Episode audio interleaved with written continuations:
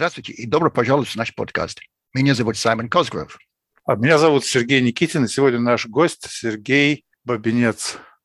Сергей Бабинец – юрист и руководитель Оренбургского отделения Комитета против пыток, главный офис которого находится в Нижнем Новгороде. Добро пожаловать, Сергей, в наш подкаст. Мы рады вас видеть. Спасибо большое, что пригласили. Я тоже очень рад наконец-то пообщаться с вами. Были несколько попыток. А, это был, наверное, третий, да, третий на, попытки. Наконец-то получилось, да. Так что я тоже очень рад, что получилось наконец связаться и поговорить. Сергей, как получилось, что вы как человек, насколько мне известно, да, вы сначала намеревались работать в прокуратуре, а вы так и попали в правозащитную организацию. Как это получилось? Моя семья, мужчины в моей семье вообще э, государственники. Мой дедушка военный, его два родных брата тоже военные, они служили в одной военной части и всю жизнь отдали на благо Родины, защищая ее. Мой отец милиционер, он 25 лет и 3 дня отслужил в милиции, закончил школу милиции Омскую – и я, в принципе, надеялся тоже пойти по стопам своих предков и хотел тоже защищать свою родину, защищать людей от э, преступников. И я поступил на юридический факультет в Московскую государственную юридическую академию в Оренбурге. У нас есть филиал МГЮА. И отучившись, я очень хотел устроиться в прокуратуру, потому что я предполагал, что, ну, полиция, да, может быть, хорошо ловит преступников, но общий глобальный надзор за всеми органами осуществляет прокуратура. Поэтому если суд нарушает закон, если полиция нарушает закон, если граждане нарушают закон, то тут может вмешаться прокуратура. И как бы за ней, за прокуратурой никто больше надзор-то не осуществляет, думал я. Э, но отходив 4 года общественным помощником в прокуратуру, после института каждый день я шел в прокуратуру и несколько часов еще там проводил, я знал, мне кажется, абсолютно все, что должен знать помощник прокурора, но оказалось, что одних знаний просто недостаточно, недостаточно диплома, хоть он у меня и без отличия, но учился я довольно-таки хорошо. Этого не хватило. И мне сообщили, что ну, тебе нужно еще сколько-то там месяцев подождать. Вот э, появилось место в каком-то далеком-далеком-далеком селе, в Тоцком, кстати, где я родился. И мне сказали, что, может быть, ты туда устроишься в прокуратуру. Когда я приехал туда а, уже готовый приступать к работе, мне сказали, нет, подожди еще несколько месяцев. А, в итоге несколько месяцев растянулись, и я понял, что меня никто, собственно, в прокуратуре-то и не ждет. А, и я начал искать место, где мои навыки могут пригодиться, при этом эта работа будет соответствовать моему желанию именно защищать э, тех, кто пострадал от каких-то преступлений. И я не сразу, но нашел объявление э, Комитета против пыток. На тот момент я не знал, что это за организация, чем они занимаются, какие пытки вообще, о чем вы говорите. Э, и я пришел на собеседование, меня собеседовал э, Вячеслав Алексеевич Дюндин. На тот момент, в 2011 году, это был руководитель Оренбургского филиала Комитета против пыток. И он мне рассказал, что а у нас в полиции пытают. Я был мягко говоря, ну, огорошен, я думал на тот момент, что, ну, пытки это где-то там вот действительно существуют, и в моем миропонимании э, не было такого ощущения, что пытки, вот они буквально протяни руку, и вот э, в соседнем отделе полиции кого-то сейчас бьют. Я был далек, честно говоря, от всего этого, но само понимание, сам подход к работе мне очень импонировал. Мне нравилось, что, по сути, мы сами занимались расследовательской работой, мы совмещали функции оперативных сотрудников, следователей, а, прокуроров, выступая обвинителями в суде, если на скамье подсудимых оказывали сотрудники полиции, и э, адвокатов при необходимости. И э, такое сочетание функций мне очень понравилось, э, я решил попробовать, и эта работа открыла для меня новый мир. Я увидел, что, оказывается, у нас нарушением э, прав человека занимаются чуть ли не все государственные органы, которые призваны, наоборот, защищать человека. Это и полиция, и Следственный комитет, прокуратура, и суды. Они иногда могут а, совершать такие действия, за которые, ну, действительно нужно сажать на скамью подсудимых. А та работа, которой занимался и занимается комитет против пыток, собственно, и позволяла абсолютно на равных, и позволяет до сих пор взаимодействовать со всеми этими правоохранительными структурами. Несмотря на то, какой ты начальник, сколько у тебя звезд на погонах, судья ты, прокурор, там хоть всей России, правозащитники с ними общаются абсолютно на равных. Такой подход мне очень понравился, и до сих пор мы можем зайти практически к любому генералу, и если он нарушает закон, мы можем его потребовать от него э, ответа. А почему вы, товарищ генерал, вот так вот делаете? И, собственно, э, мы вполне себе успешно, хоть и не так часто, как хотелось бы, но в итоге э, добиваемся того, что виновные в применении пыток, незаконного насилия, бесчеловечного обращения оказываются на скамье подсудимых, и их привлекают к уголовной ответственности. Это мне в работе правозащитников очень-очень нравится. И это куда лучше, чем э, работать в какой-то государственной структуре, где ты очень зависим от воли твоего руководства. Ты фактически ей связан. Что тебе приказали, то ты должен выполнять. В государственной структуре это работает только так.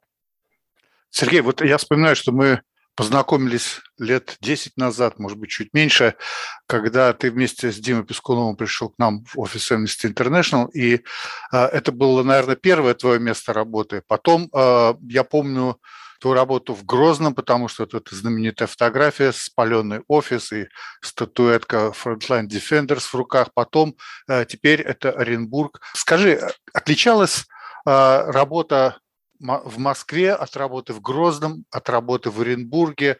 Варьируется, ты, наверное, еще в каких-то других городах, варьируется ли это? В Комитете против пытки я на самом деле посетил огромное количество регионов, где мне посчастливилось поработать на самом деле. Я начинал в Оренбурге, потом э, с 2014 года по 2017 я работал в Москве, как раз в 2014 году мы и познакомились с Сергеем. Э, с 17 по 19 я работал в Нижегородской области, и сейчас опять работаю в Оренбурге. И параллельно я, э, наверное, не было ни одного года, когда бы я не ездил в, на Северный Кавказ, где работал в сводной мобильной группе российских правозащитных организаций в Чеченской республике. В общем-то, в Чечне я провел уже больше года, наверное, в сумме. И я могу действительно отметить, что эти все регионы разные. То есть везде происходят какие-то а, свои изменения, везде, можно сказать, свой уголовно-процессуальный кодекс присутствует.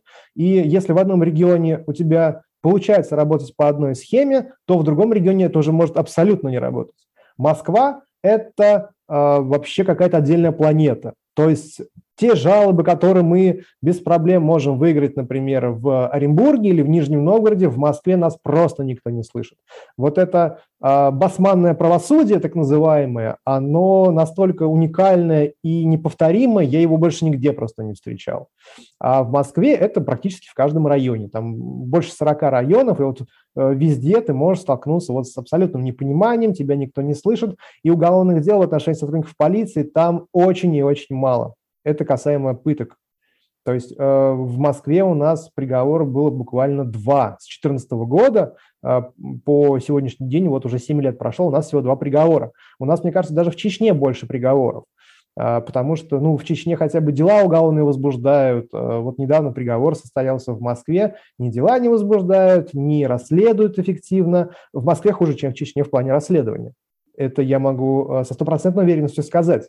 В Чечне, да, там абсолютно э, тоже э, такой своеобразный регион, там э, все боятся того уровня насилия, которое э, есть у полицейских, там все боятся похищений, э, нарушений прав человека массовых. Э, следователи откровенно говорят, мы боимся расследовать, мы не пойдем туда, мы не поедем сюда, мы лучше направим письменный запрос, на который нам, естественно, никто не ответит. И попытки э, взять за ручку следователя, отвести э, в какой-нибудь там полк э, ППСП-2 Ахмата Кадырова заканчиваются тем, что следователь говорит, не-не-не, я никуда не пойду. Вот. В Москве там везде сходят, посмотрят, ничего делать абсолютно больше не будут. Не возбудят уголовное дело, ничего. В Приволжском федеральном округе, это Нижегородская область, Оренбургская область, схожие методики работы, и, в принципе, следствие работает серединка на половинку. То есть и приговоры есть, есть уголовные дела, а вот какие-то такие полярные регионы, как Москва, а, Северный Кавказ, Чеченская республика, например, Ингушетия, а, там все очень ярко отличается от того, что существует. Поэтому очень интересно во всех этих местах было поработать. Я э, с большим интересом читаю твои тексты в Фейсбуке. Я считаю, что ты еще и журналист, у тебя хорошо очень ты излагаешь. Вот как вот твоя еще журналистская деятельность, э, «Эхо Москвы» в Оренбурге, как я понимаю, это твой второй дом, вот как она еще помогает или добавляет к твоей правозащитной э, деятельности?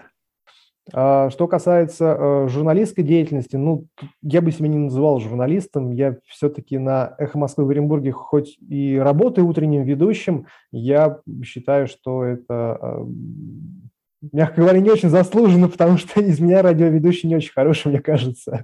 А, просто приходится рассказывать о каких-то городских проблемах, о региональных проблемах. Я скажем так, окунулся во всю эту среду, не правозащитную, а именно касающуюся городских а, проблем, а, проблемы местного самоуправления. Это тоже все очень-очень-очень интересно. Это отдельная сфера жизни, в которой тоже нужно разбираться, иначе ты можешь просто погрязнуть в каком-то одном направлении, а другое, оно расширяет твой кругозор очень сильно. Плюс ты начинаешь понимать, как это все влияет. Опять же, как работают государственные органы, как работают муниципальные органы.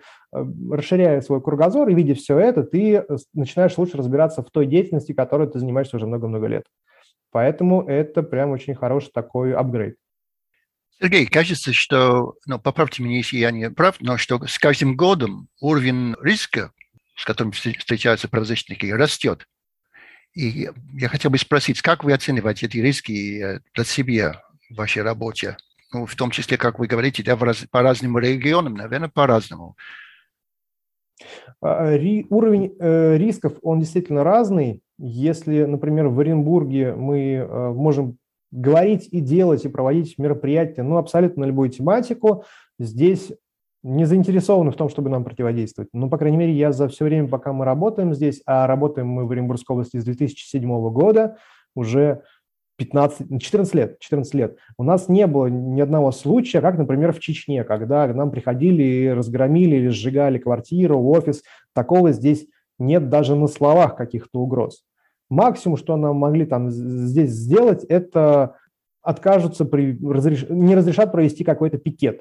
Но даже такого не было. Хотите проводить – проводите. Хотите митинговать – митингуйте.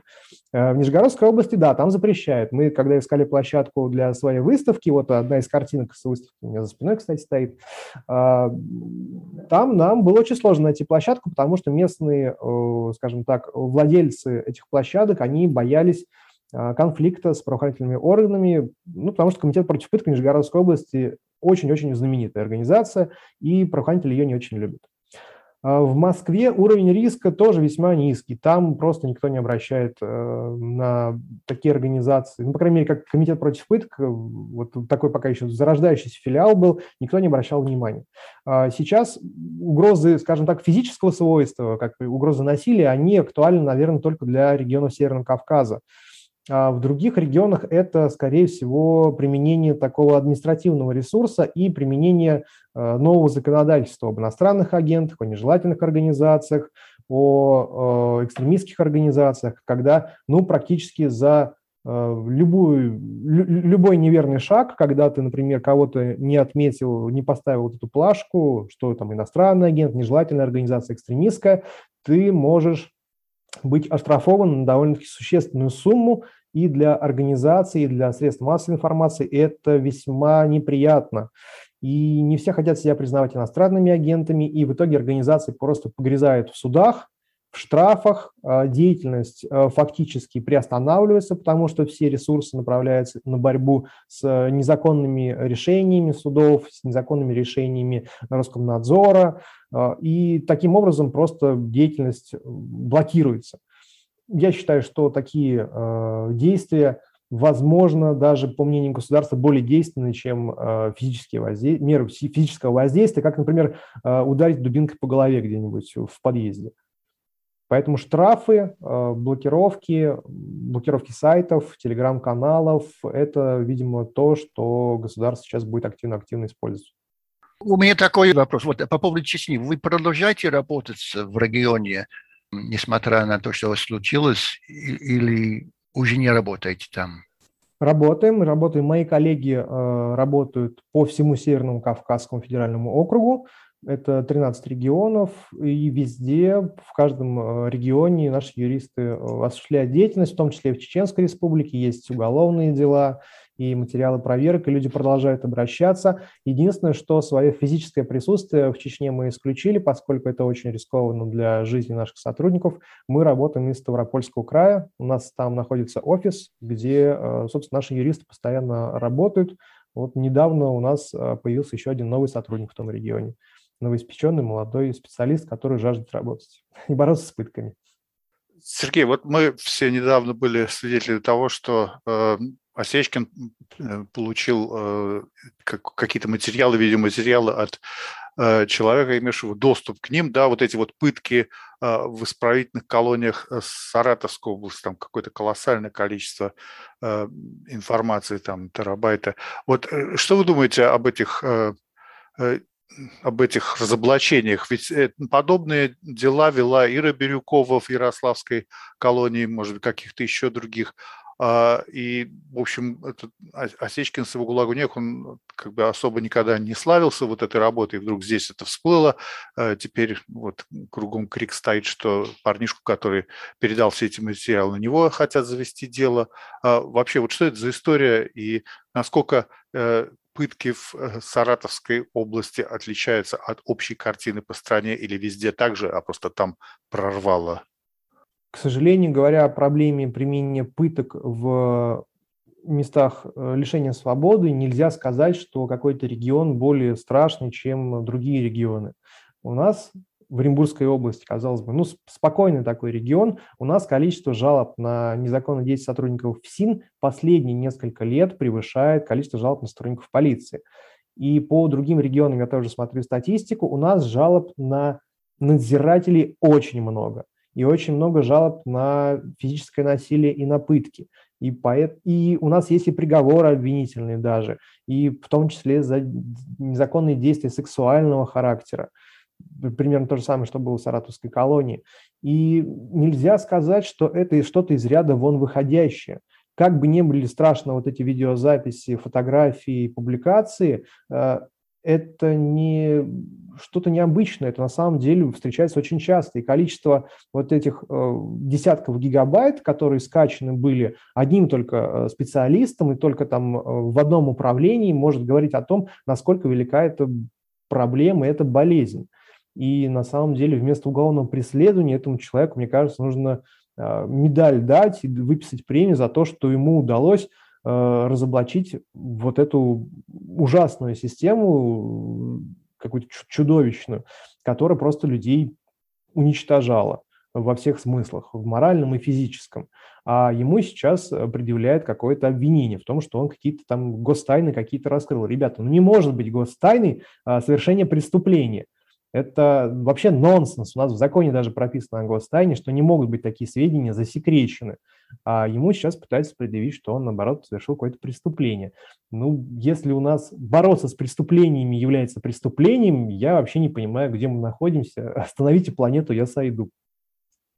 Сергей, наверное, в вашей работе это важно, чтобы вы сотрудничали да, с государственными органами. По крайней мере, чтобы вы нашли какие-то партнеры вот внутри этих органов, правоохранительных, э, судебных и так далее.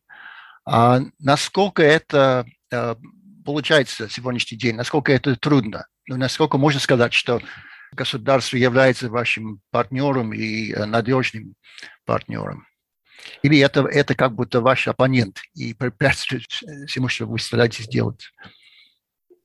Одним из главных, если не главным источником пыток в России является государство. Ну, вернее, не одним, а единственным является государство. И а, пока пытки существуют, значит, государство наш оппонент. Потому что, ну, грубо говоря, стукнуть кулаком по столу и сказать «больше не пытайте» можно – и останутся какие-то единичные там случаи, но почему-то никто не стремится это сделать. До сих пор у нас нет статьи отдельной э, в Уголовном кодексе, которая называется «пытки». А мы уже, мне кажется, все 20 лет просим, ну, внесите в эту статью дурацкую. Ну, никто нас не слышит. Вот в последние несколько лет уполномоченный правом человека Москалькова э, требует, внесите тоже, пожалуйста, эту статью. Но все равно законодатели не хотят делать.